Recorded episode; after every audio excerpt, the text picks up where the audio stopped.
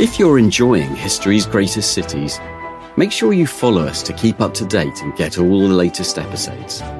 Thanks for your support. I hope you enjoy this episode.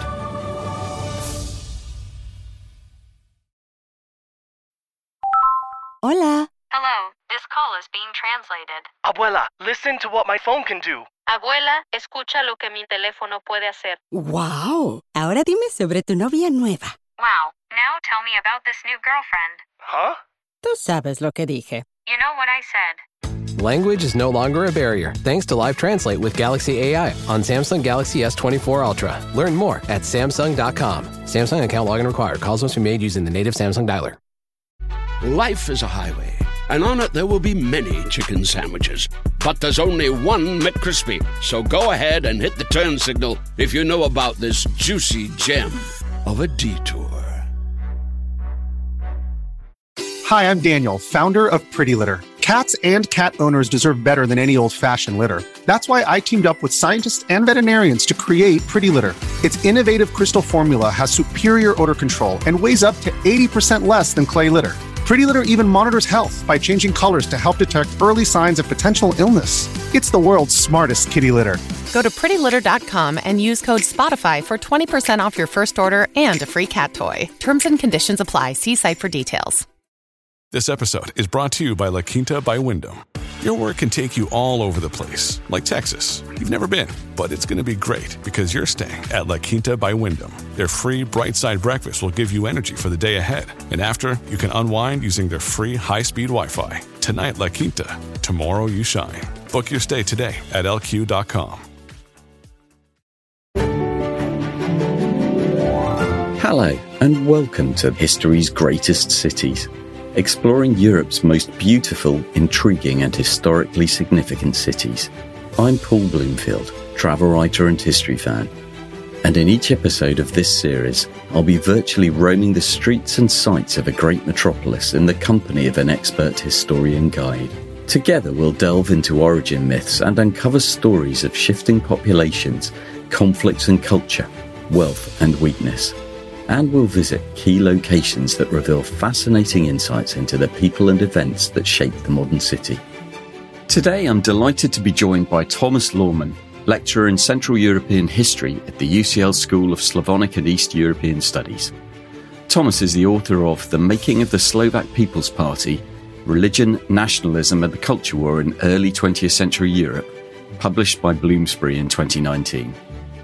With his wide reaching knowledge of Budapest, and of its place in the turbulent history of Central Europe, Thomas is the ideal guide to lead us around the twin city straddling the Danube. Together, we'll explore its ancient origins, its medieval development, its imperial pomp and Art Nouveau beauty, and of course, its more austere 20th century history, as well as the attractions of the modern city. We'll also meet some of the characters who influenced the evolution of Hungary and Budapest and discover less known places to visit for insights into its heritage. Thomas, welcome. Good to be with you. Thank you.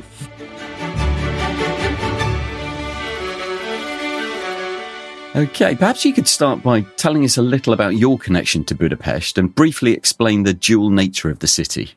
I first came to Budapest in 1991 when I was going to study for a gap year in southwest Hungary. And I was just fell in love with the city from the very first moment I was there. It's a spectacular geographical location. The mighty Danube rushing from north to south, splitting the city in two. The last hills from the Alps petering out just on the western bank of the Danube. And of course, on the Pest side, the flat as a pancake, stretching out as far as the eye can see, with a sense of limitless opportunities. And the other thing, of course, is that the history of Budapest is all around you. In 1991, the old red stars, which had decorated prominent locations, were still covered over with tarpaulin, but you could still see their outlines. There was the scars of warfare. There were waves and waves of buildings built in all the different styles, and of course, plaques and monuments everywhere most of which I had absolutely no idea what they were talking about and couldn't even pronounce them. But that curiosity has inspired my study of Hungarian history ever since. Well, that's a wonderfully evocative picture you've painted of modern Budapest, or as it was three decades ago. Let's go back many centuries now. Who were the first peoples to inhabit the area around what's now Budapest? Well, we've actually got some evidence of settlement from the Neanderthals going all the way back, just outside Budapest in the Erd Valley, where they dined on things like rhinoceroses, and the evidence of lions is around as well. Very, very different landscape at that time. It's very difficult to rebuild the true, accurate story of what's going on. They tended to be migratory peoples. We find that element of migration going all the way down down through the millennia, people moving around the Carpathian Basin, which is a, a geographic place arced by mountains with good climates inside the basin itself, an attractive place for people to settle and move around. But really, the first proper settlements come with the Bronze Age on a large island in the middle of the Danube, Csepel, uh, later a huge factory in the 20th century. And then, of course, in the third century BC, we get to the Celts who are moving across Europe, picking modern Budapest as their primary settlement. The Danube flows through, providing fresh water. There's a whole set of caves underneath the Buda Hills, which provide a secure settlement and storage. There are hot springs bubbling up all over the Buda side and the Pest side to a lesser extent that provided warmth and um, opportunities even to provide some primitive power. And of course, we've got a climate there with bright sunlight and sheltered hills that was excellent for producing wines. And they placed it on the tallest hill by the Danube, the so called Gellert Hill, which became their base. So the Celts really were, the, we could say, the first proper inhabitants of Budapest settled and building a civilization there. And then we get the Romans coming in, and the Roman forces Budapest, in fact, becomes the very part of the eastern border of the Roman Empire, essentially extended out to the Danube. And the Romans built a whole series of forts along the Danube. The most famous one in this area is Aquincum, just north of central Budapest. You can get there by the light railway in 15 minutes, which has an excellent museum and the basically well preserved layout of the foundations of the old Roman fort. But it's one of only many that were along the length of the Danube guarding the eastern border. Occasionally, the Romans tried to go beyond the Danube, but repeatedly ran into trouble and preferred to form a defensive border, which lasted for centuries. And the, the Buda uh, was given the status of a colonia, a proper Roman town, with everything that you'd expect there marketplaces, temples, and all the rest. And then, of course, when the Roman Empire collapsed, we have like the cork coming off a bottle a huge wave, explosion of a champagne bottle, wave after wave of people's coming through the Carpathian Basin, breaking their way into, into Western Europe. Because, of course, the Carpathian Basin is right on the great migratory path across the steppe into Europe. And peoples came across like the Avars who settled in the Carpathian Basin. And as one group moved further west, another group settled. Perhaps the most famous of the groups that came through were the Huns, who uh, played a critical role in smashing the Roman Empire. And indeed, some Hungarians claim that they are in fact, descendants of the Huns. Certainly, that was the claim of the medieval chroniclers. And The name Attila is still quite popular among the modern Hungarian population. So uh, don't be surprised if you go to Budapest to meet a nice chap called Attila. Much nicer than the original Attila. But that claim of a link between Huns and Hungarians, reinforced by chroniclers and the commonalities of the name, has led to a, to a sense, at least, of a reminder that the Hungarians were only the latest of the groups that settled in the Carpathian Basin. So we have these waves of settlement and conquest from the Neanderthals really through the Celts who first settled there and then the Romans. How in those those sort of early centuries of the medieval period did a nation arise, a nation of Hungary? Yeah, I mean, it's difficult to call it a nation, actually. I mean, I, I think it's better to talk about the peoples who came into the Carpathian Basin and got the name Hungarians were actually a coalition. There were, of course, the Finno Ugric speakers originally from Siberia, speaking a language similar to Finnish and Estonian. And there's still uh, remnants of those people still living in Siberia. But they were joined by the Khazars from the Central Asia, who were uh, had some of them converted to Judaism, and the Onogur Turks. And so it's the Turkic element that actually probably was the leadership of this multi ethnic coalition. And they were the ones who led this coalition of tribes, famously known as the Seven Tribes, led by a man who chroniclers call Arpad, which is probably just a version of the word for father, Appa, into the Carpathian Basin. It's important to note that we have very few sources from this period. But this is an area, the Carpathian Basin had really become quite chaotic at this point, and it was difficult to know, it's very hard to reconstruct exactly what was going on. The two major narratives about this is one, which is the traditional Hungarian nationalist narrative that the, these tribes, the Hungarians, fought their way into the Carpathian Basin and conquered it at the very end of the ninth century in a series of epic battles. The other interpretation is that the Hungarians were actually fleeing from even more brutal forces further east, and essentially they retreated into the Carpathian Basin because they were unable to maintain their position on the steppe whatever the narrative is correct, and perhaps it was a combination of two, we really get to know the Hungarians when they start raiding even further westwards. And in fact, from the late 19th century until 955 AD, the Hungarians terrified the rest of Europe, uh, certainly continental Europe. There were even prayers that began, God save us from the Hungarians. They were a pagan people who waged war on the, the not only on the Avars and the Slavs who lived in the Carpathian Basin, but also uh, raided as far as, as, as northern Italy and over to Switzerland, southern France. It's not until 955 when German military superiority destroyed them at the Battle of Lechfeld, when Otto I was lifted up on his shield by his knights to survey the strewn bodies of the Hungarian raiders. And that was the end, essentially, of the Hungarian penetration westwards. What came from there was an attempt by missionaries to start pushing Christianity eastwards.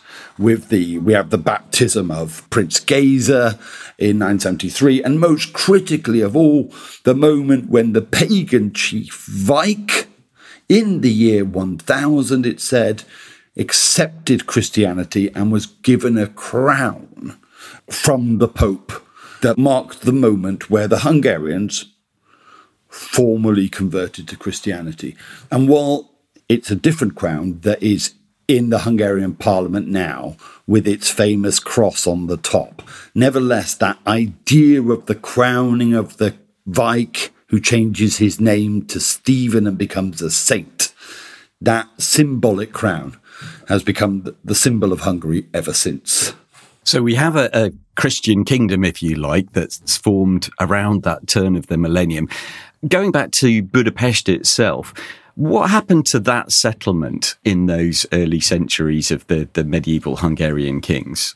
It's interesting because, for reasons that were not entirely clear, Stephen and his successors chose to make their initial royal centre in Székesfehérvár, which is southwest of, of Budapest, about 40 miles southwest. A nice town to visit, but not particularly grand. And the archbishops of Hungary, as they gradually emerged, made their primary residence to the north of Budapest in the town of Esztergom. We're not quite sure why Budapest was picked, but I think really in those early centuries, we're talking about uh, traveling monarchs traveling archbishops, and the very slow beginnings of a settled civilization. A lot of experts brought in from other parts of Europe, particularly Italians, to run the finances. The gradual Christianization of the country bitterly resisted in some parts by pagans who saw Christianity as a foreign invasion. And it's an interesting dynamic of this conflict, which not only in Hungary, but across Central and Eastern Europe, where pagans and Christians fight it out to see which faith will triumph. And I think what we have is a sort of a, in a way, a, a, struggling kingdom still integrating into European trade routes and absorbing European ideas. In fact, historians have generally argued that in this period was defined by a lot of regional autonomy. The major change comes when the Mongols smash their way into the kingdom in the 13th century. Really, Hungary is the end of that extraordinary Mongol sweep westwards and create absolute havoc. That is, the old royal capital of Székesfehérvár is destroyed, as are innumerable villages. We lose almost 90% of the early settled locations appear to disappear in this period. And so there has to be a reconstruction afterwards. And it, that's the point when later Hungarian kings, having to rebuild the country, decide that Buda, the western half of Budapest, on those hills, protected to some extent by the river from forces coming eastwards, is a much safer place to defend. And they begin to build their royal castle there on the castle hill overlooking the Danube. That's when Budapest becomes the, we could say, really the Buda itself, the capital of the country. Right. So, how did the city develop after that period where presumably it was a little bit more stable after the Mongols had, had been and gone? Yeah, well, medieval states have their own dynamics. And one of the big dynamics, it's a litigious culture, like medieval culture was all the way across, is the role of the courts. Courts are a means of resolving disputes between rival nobles who had, in the standard feudal way, carved up the country. Often local power warlords, often not even Hungarians, were simply acknowledged to have a, a, a control over a particular locality. But these local nobles are constantly in disputes over fishing rights and land ownership and tolls, and they come up to Buda, where the major royal courts are, to resolve disputes. That's a great source of tourist traffic. We also see diets evolving, that is, of collections of nobles who could essentially work with the monarch and normally authorize tax rises. And we see charters being introduced the equivalent of the Magna Carta, the so called Golden Bull. It's a much weaker document, but it sort of gives the nobles a certain authority and makes them be- the beginnings of, we could say, some kind of consultative governance. So the role of the courts, the role of the diet, the growing wealth of the king, and the growing wealth of the country with the uh, development of mining, for example, bringing in resources, salt mines, silver mines, etc. One striking factor is that migrants are being brought in almost from the beginning. It's not just missionary priests, it's warriors being brought in to defend the perimeters of the country, and it's miners coming in using modern technologies to help develop resources because the king gets a slice. He's in favor migrants as, as a way of economic growth.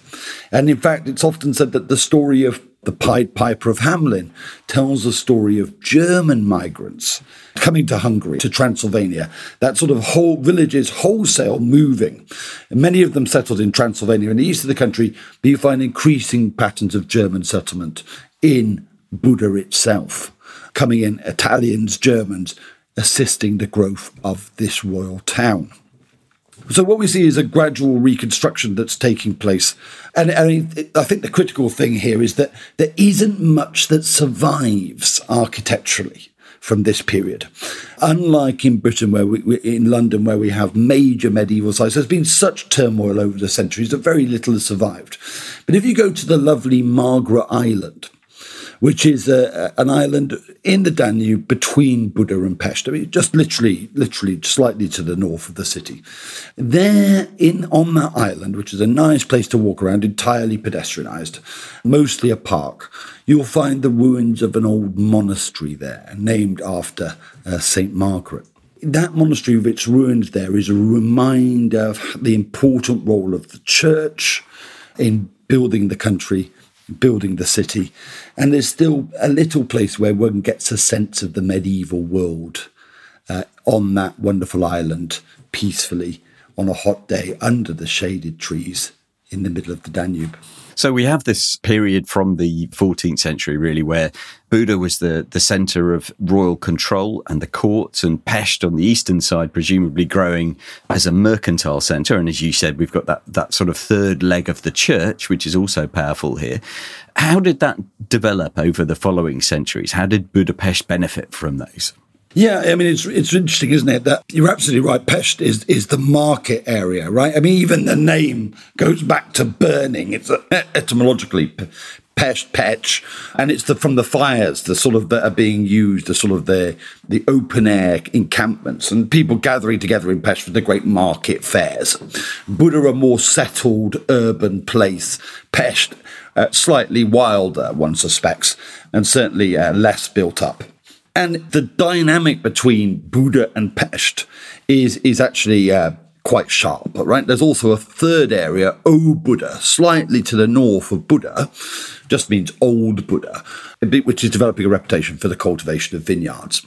Uh, quite a nice place for uh, for going for a glass of wine even now, although heavily heavily turned uh, into uh, into lots of blocks of flats nowadays as well. But there's a few old wine wine cellars around there. But that was also a, a, playing a role within the city. These three distinct areas: Buda, O Buda, and Pest.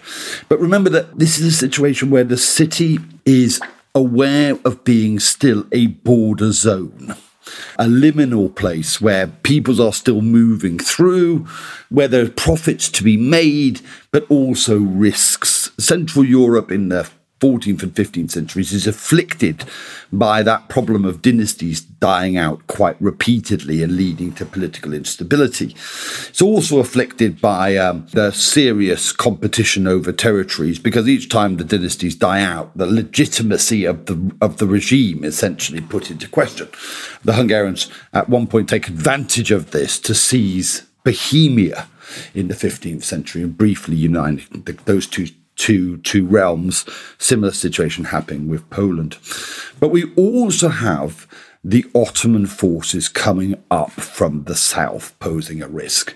And it's a serious challenge that the Hungarians face in having to hold that battle back. And we see uh, heroes emerging like János Hunyadi, who famously oversaw the great defense of Belgrade, which was such a celebratory victory that when the news came back, the church bells rang. It's a pretty striking sense in the 15th century of a kingdom on edge, at risk, and aware of its risk, but also of its potential because Hungary is also becoming a very rich country, relatively speaking, within Europe. The mines are producing a huge amount of wealth there's gradual development of cities and prosperity emerging, partly driven through migration and engaging into the wider world. And under the great king Matthias Corvinus, a sort of classic example of a Renaissance monarch, Hungary begins to develop sort of the classic accoutrements of a civilized culture, not least a fabulous library, the so called Corvinus Library, with its collections of top books. Universities begin to pop up, one in Óbuda, where the wine was, nice location for university students, briefly survives 1395 to 1410. And in a sense, a wealth and power and a desire for Renaissance glory that is there. And the old medieval castle on uh, the royal palace on Castle Hill becomes known as one of the great palaces of medieval Europe. So there's a Renaissance story there. Not much of it, again, has survived, but it buries into that legacy and story of the past that Hungary was already a great country thanks to the good King Matthias in the 15th century. So, as you mentioned, lots of things have been lost in the past, not least because of conflict and battles. So, the Ottomans, we know, were rising in the east. They came knocking on the door. What happened then when they reached Hungary and Budapest in force? Well, this is one of those moments when uh, one could say a genuine turning point in Hungarian history. 1526, the Battle of Mohacs. Again, they know it's coming and they assemble an army which is enormous, the Hungarian army, that goes down to Mohacs, down the Danube, almost to the borders now with uh, today's Croatia. And uh, they meet the, the advancing Ottoman force coming north, 60,000 Hungarians perhaps on the battlefield, something like that but the Ottomans bring on 100,000. It's still a close run battle, but the Hungarians are defeated. The country is left open to Ottoman advance, and with the young monarch killed, we have a absolute political vacuum. And this political vacuum then leads to essentially a civil war between competing claimants to the Hungarian throne, ultimately the Habsburgs have the stronger claim, both uh, dynastically and militarily, and claim Hungary as now one of their expanding possessions. But in Transylvania, particularly in the east, there is Hungarian resistance that lasts all the way down to the 17th century. And actually, Transylvania at that point becomes an autonomous part of the Ottoman Empire, actually accepting Ottoman protection against the Habsburgs and it becomes quite a lively mixed religions down there Calvinism, Catholicism, Lutheranism existing side by side. In Budapest, or today's Budapest, the Ottomans essentially take over and it becomes an increasingly Ottoman city. In the panic, the Hungarian, the Royal Archive is put on a boat and sent off to Vienna to be saved, and unfortunately, the boat sank so when you look out over the Danube, can, you can imagine the entire contents of the Royal Archive somewhere in the bottom of those waters. A bit was put on carts that survived, so we lost a huge amount of archival references. But interestingly, between 1526 and 1680s, Buda becomes an Ottoman town, and you can still find traces of this there's a Sufi shrine to the Gul Baba, which is a short walk eh, on the Buda side from the castle hill, not far.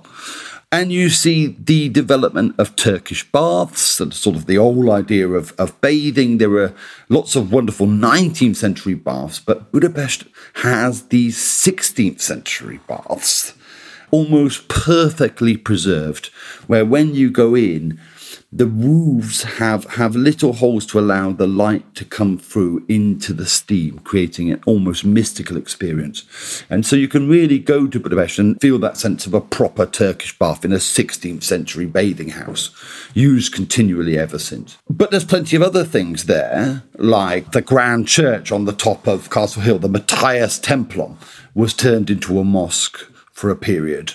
There were madrasas, there were Sufi preachers, there was an Ottoman middle class, there was a significant educational system.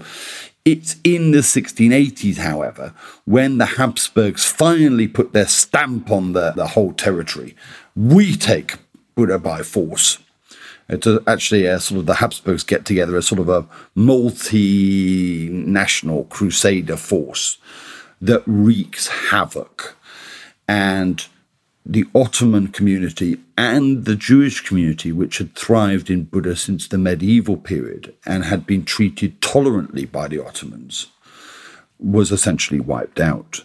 And so we have the destruction caused by the Ottoman takeover in the 1520s, and then we have the destruction wreaked by the Habsburg crusader re-seizure of the city in the 1680s, and that leaves the city totally devastated. I mean, Buda's going to have to be completely reconstructed. Hola. Hello, this call is being translated. Abuela, listen to what my phone can do. Abuela, escucha lo que mi teléfono puede hacer. Wow. Ahora dime sobre tu novia nueva. Wow, now tell me about this new girlfriend. Huh? Tú sabes lo que dije. You know what I said. Language is no longer a barrier thanks to Live Translate with Galaxy AI on Samsung Galaxy S24 Ultra. Learn more at Samsung.com. Samsung account login required. Calls must be made using the native Samsung dialer. Spring is a time of renewal, so why not refresh your home with a little help from Blinds.com?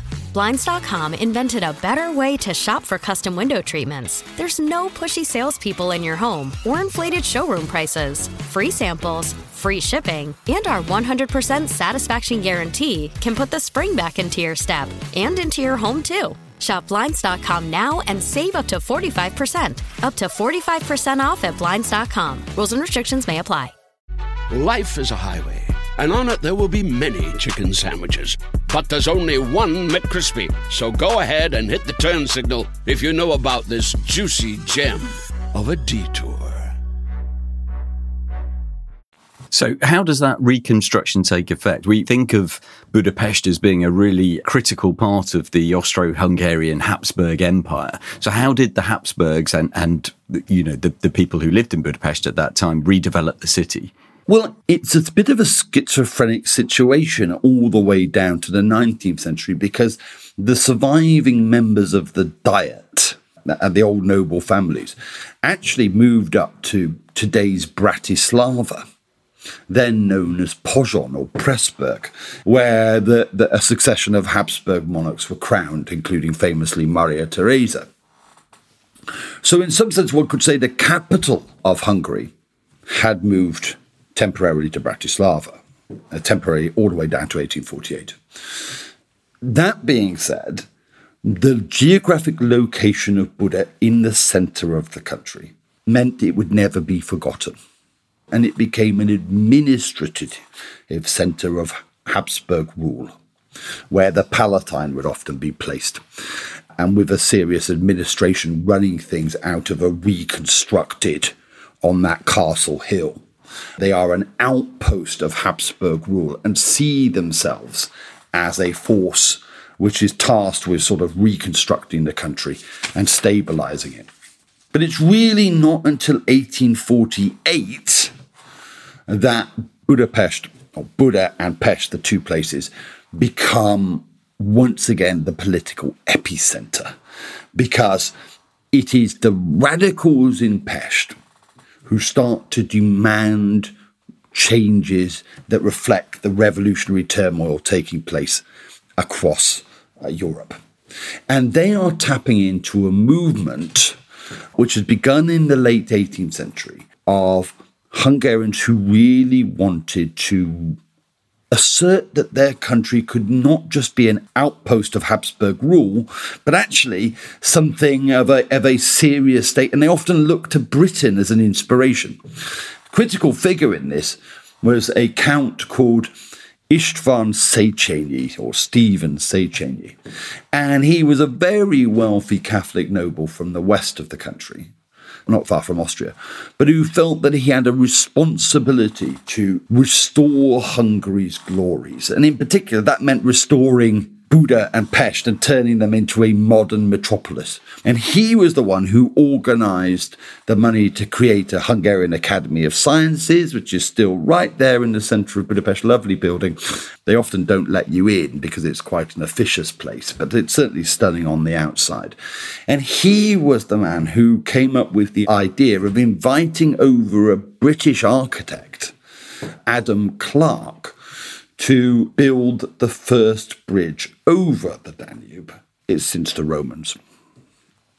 And that bridge is being constructed in 1848 when this revolutionary turmoil breaks out, and Széchenyi and his allies see an opportunity in 1848 to turn Buda and Pest back into the vibrant center of the city.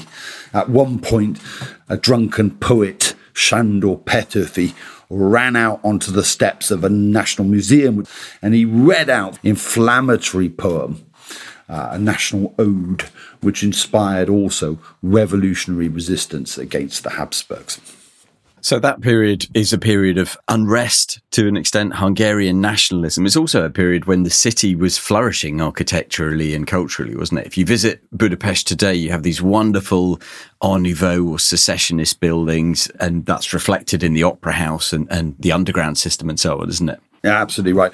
The 1848 revolution essentially was initially successful, but it ultimately went too far, militarily clashed. Reforms took place serfdom was abolished, but clashed with Vienna and was put down. Though it left, it gave the Hungarians a tremendous reputation because the leader of that re- revolution, Lajos Kossuth, became an international celebrity. as did many of his generals who had fought against the Habsburgs, like General Klapka. It, the revolution, even if it fails, it puts the name out there. And in 1867, the Habsburgs, who were dealing with a sullen, defeated, revolutionary minded people, ultimately made a deal which gave the Hungarians home rule or autonomy within the Habsburg Empire, but only the, the most important gesture of home rule.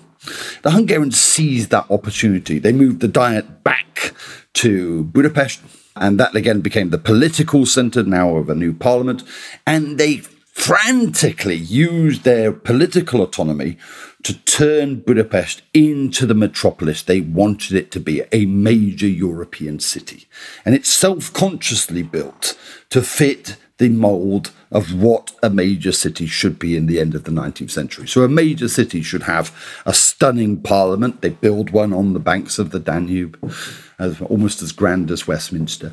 Has to have its stunning opera house, has to have its grand avenues, of which the most impressive one is Andrassy Avenue, which runs out essentially from the Danube, just off from the Danube, running eastward across Pest leading out to this hero square at the very end of it, where statues were erected to great Hungarian heroes, and then a magnificent park just beyond it.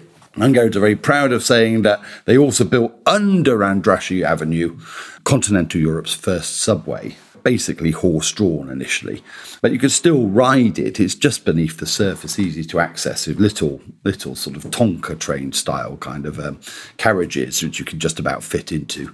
And and the, the, there was a key moment that this reconstruction of Budapest was sort of based around, which was a decision to celebrate the 1000th anniversary of the conquest of the Carpathian Basin and of the old Buda by the Hungarians back to those seven tribes. And they decided on the date 896. It was essentially fitted, a nice date to pick because it fit with the construction timetable. And they built a whole series of places, including the reconstruction of a Transylvanian castle. They even built a recreation of an Ottoman bazaar so that people could experience life as if it had been lived in the 16th and 17th centuries in Ottoman Buda. This is when Pest really becomes the industrial and capital financial powerhouse of the country with extraordinary rates of growth. And as you walk the streets of the city, you can still see much of this preserved. That is, this late 19th century city, which is striving to live up to its promise of being the Paris of the East. So everything's going wonderfully well in, in Budapest. And then, of course, as we know, in 1914, there was another big turning point with the assassination of the Habsburg heir, Archduke Franz Ferdinand, and the outbreak of the First World War. So, how did that affect Budapest during and after the conflict? Well, there'd always still been tensions there. I mean, in some sense, uh, this grand reconstruction of Budapest in the 19th century was was a mirage, because under the surface were all sorts of social tensions and continuing tensions with the Habsburgs, who maintained a citadella up on the top of Gellert Hill to kind of watch over things. The rise of a socialist movement that pointed to the, the unfair distribution of wealth. You have all sorts of minorities, and half the population of Hungary at this time didn't call themselves Hungarian on censuses. Slovaks always proudly said Budapest was built with blood and mortar. Our blood and mortar. And the city was unified, so oh, Óbuda, Buda, and Pest 1873 become a single urban settlement. But in some sense, there's still the divisions between the different areas, difference between social classes. The war just explodes this because the war takes all of these tensions and ratchets them up. Economically, it destroyed the country. In fact, the war broke out right in the middle of the harvest of 1914, and the food supply never recovered. By 1918, the population was starving. Even the army, which got the first pick of things, is poorly supplied and envious of the Italians and the, who they're fighting against in the brutal hills of northern Italy. And of course, the cost in population. I mean, over three and a half million Hungarians went to war. It's extraordinary high cost. And that cost is put on the regime. So that regime, which had presided over the economic growth of the late 19th century, this mirage of greatness, as the historian Kontler has called it, Laszlo Kontler, mirage of greatness, that mirage explodes into a welter of recrimination and accusations launched at everybody from failing Catholic Church to a political elite. The embodiment of that figure, of that regime, István Tisza, but Tisza himself was shot dead in his villa at the end of October 1918, a sort of a symbolic moment uh, when the old regime collapsed. And it basically was swept away. The, the, the Habsburg monarch withdrew from politics and didn't have enough ink to sign his, his abdication. Parliament was essentially shut down. And a rather strange figure, uh, Mihály Károly, the richest man in Hungary, briefly took over for a few months sort of as a red count, trying to carry out reforms. And then the Bolsheviks took over when Károly proved unable to match the expectations for radical social change. And in that context as well, in the aftermath of the First World War, the entire country is ripped apart. And the Slovaks, the Romanians, the Serbs seize parts of the territory and unite with their ethnic kin across the borders. So Hungary is reduced in size by um, three quarters. Huge number of refugees pour into Budapest, uh, essentially put up in old railway carriages. The city itself tarred by revolutionary violence and murder. And ultimately, when we look at 1919, it's a pretty unhappy place to be when eventually a counter revolutionary government takes over. It's a really a tragic moment.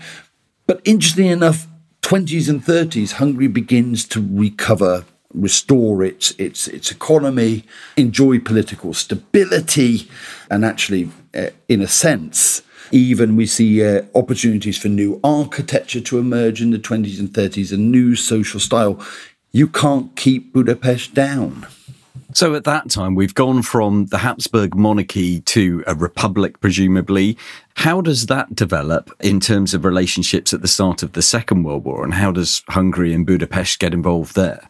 In a sense, just as the late 19th century was a mirage of, of success, which had ethnic tensions underneath it and social tensions, interwar Hungary which had gone through all of these political shocks from empire to republic to republic of councils and Bolshevik dictatorship, back to a counter revolutionary regime, which was headed by an admiral, with the joke being, called himself the regent of Hungary because the Habsburg rulers were seen as too Austrian to be allowed to continue. And the joke was a kingdom without a king run by an admiral who didn't have a navy. So it was a bit of an odd place. And even if it was being reconstructed, there was still a sense of an anger about what had taken place, a real hostility to the Bolsheviks and to the Jewish community that was seen as associated with them, somewhat unfairly. But Budapest had been this epicenter of revolutionary transformation, and Budapest in the 19th century had gone through waves of emigration, particularly of Jewish community coming in as well. At one point in 1914, Jews made up almost 20% of the population of Budapest. Huge Jewish neighborhood. And there was this sense of Budapest as a as a what was called a sinful city, because it had been the epicenter of these revolutionary changes, which had which had undermined the country. But there was also this anger about the broader loss of territory and loss of prestige. And Hungary believed that the only real way to get its territory back and get its reputation and back was to align with Germany, which was also out for revenge, certainly from the 1930s onwards. And so Hungary and Germany formed a pretty firm alliance during the Second World War. And it, it's a painful time as well because while Hungary was able to get back much of its territory, the costs of that, in terms of, of a ever deepening relationship with Nazi Germany, were being underpinned all the time. It was the, the situation was getting worse and worse. Hungary was losing its control. It had got into bed with Germany, and now it couldn't get out. In 1944, it was militarily occupied by German forces who had moved into the country to stop the Soviet army advancing westwards. And the price of that was that in the spring of 1944, after the German troops arrived, Hungary was expected to deport its entire Jewish community, 600,000 people, to their deaths in Auschwitz. There was a huge public pressure campaign, and many of the Jews in Budapest actually survived the war because that ghetto, which was established in the 7th district, now the party district of Budapest, rather incongruously, that ghetto was never completely liquidated, though conditions were terrible within it. About half the Jewish population of Budapest survived. It was the one major ghetto that survived the Second World War. So the com- Jewish community in Budapest endured, and there was still a vibrant Jewish community in Budapest. But the Jews in the rest of the country were, were deported to, to their deaths, or the survivors fled to Israel and the United States.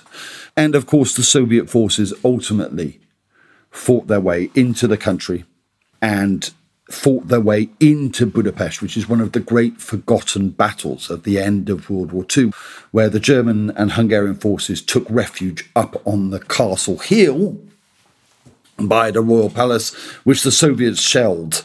And if the Royal Palace itself burnt for three days, huge destruction of the city.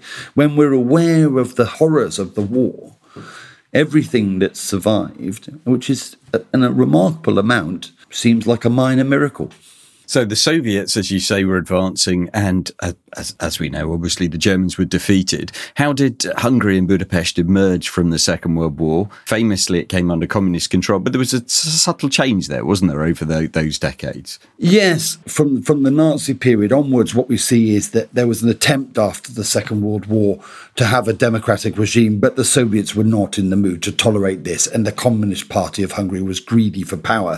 Forty-eight to fifty-six Hungary was thoroughly turned into a functioning communist state. And the leader at the time, Matyas Rákosi, got the name Stalin's best student for the brutality of his measures.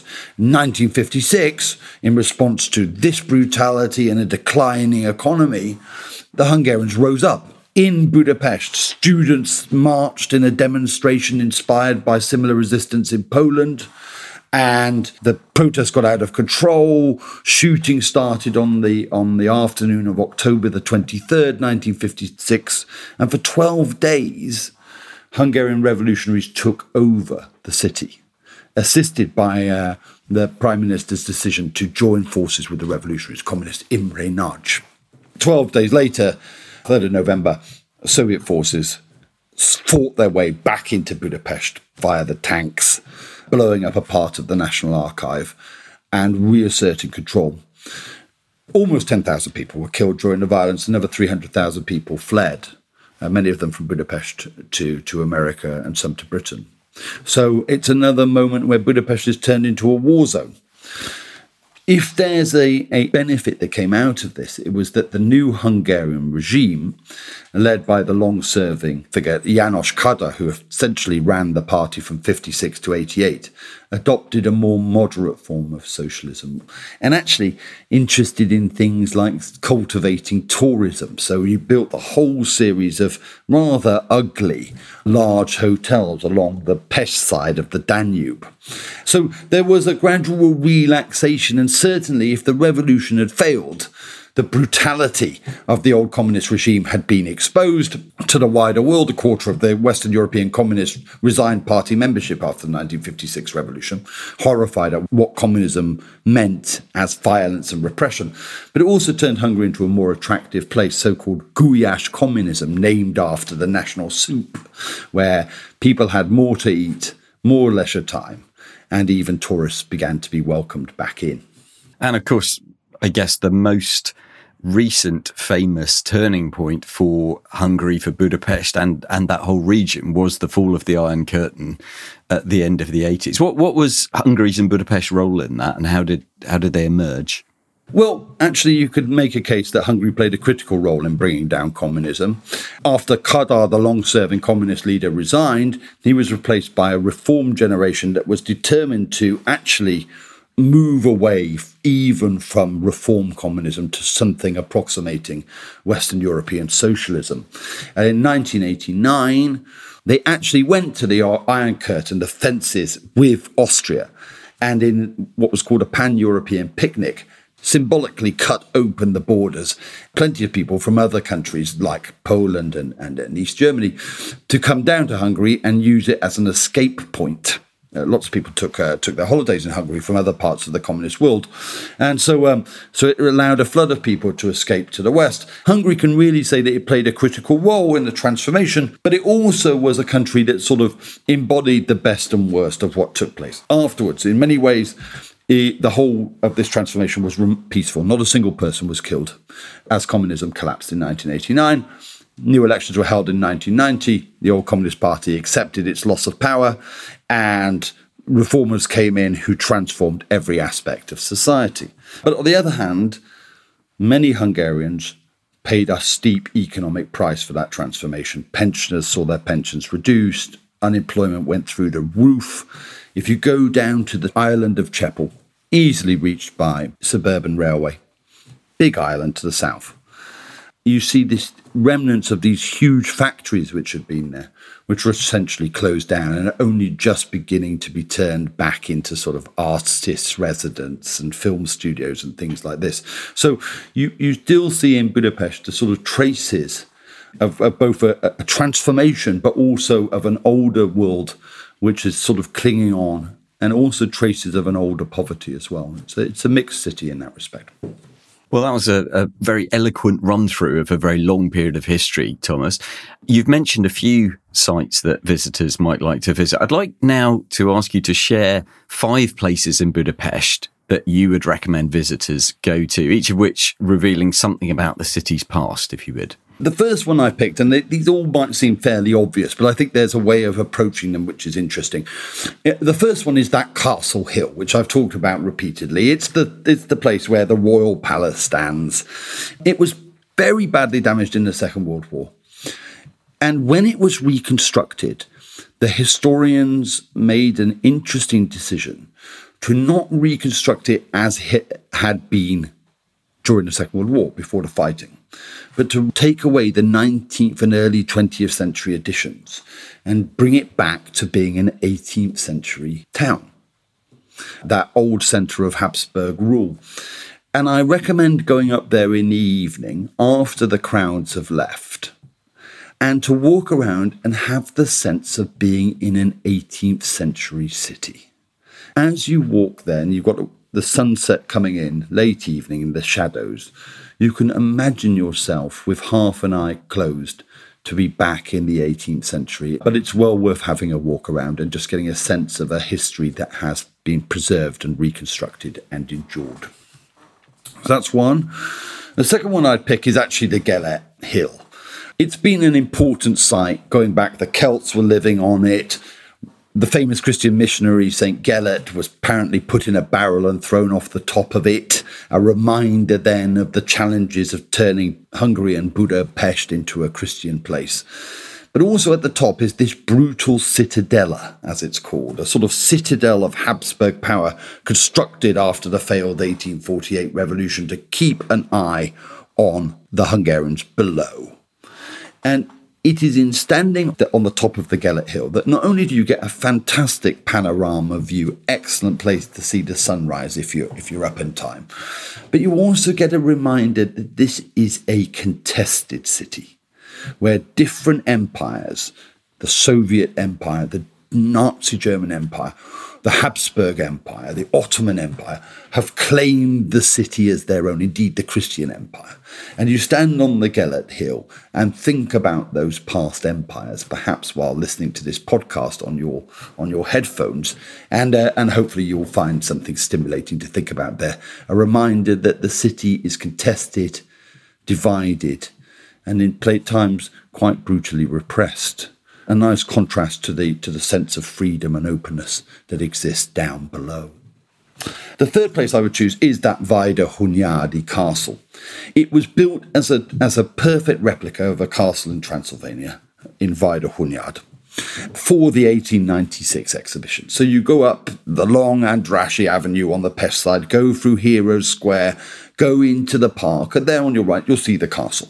It's got an agricultural museum inside, which is which is not bad because it gives us reminds us that Hungary was up into the 1950s a rural place. Half the population might be classed as peasants.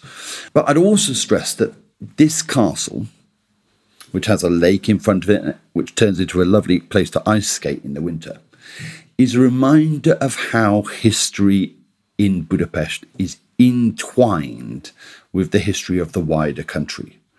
You know, when you go down through the streets of Budapest, you're meeting not only foreigners and tourists and, and inhabitants, but people coming from all over Hungary and from areas beyond where still Hungarian communities live and come up to Budapest to see it as a cultural powerhouse, as a cultural centre.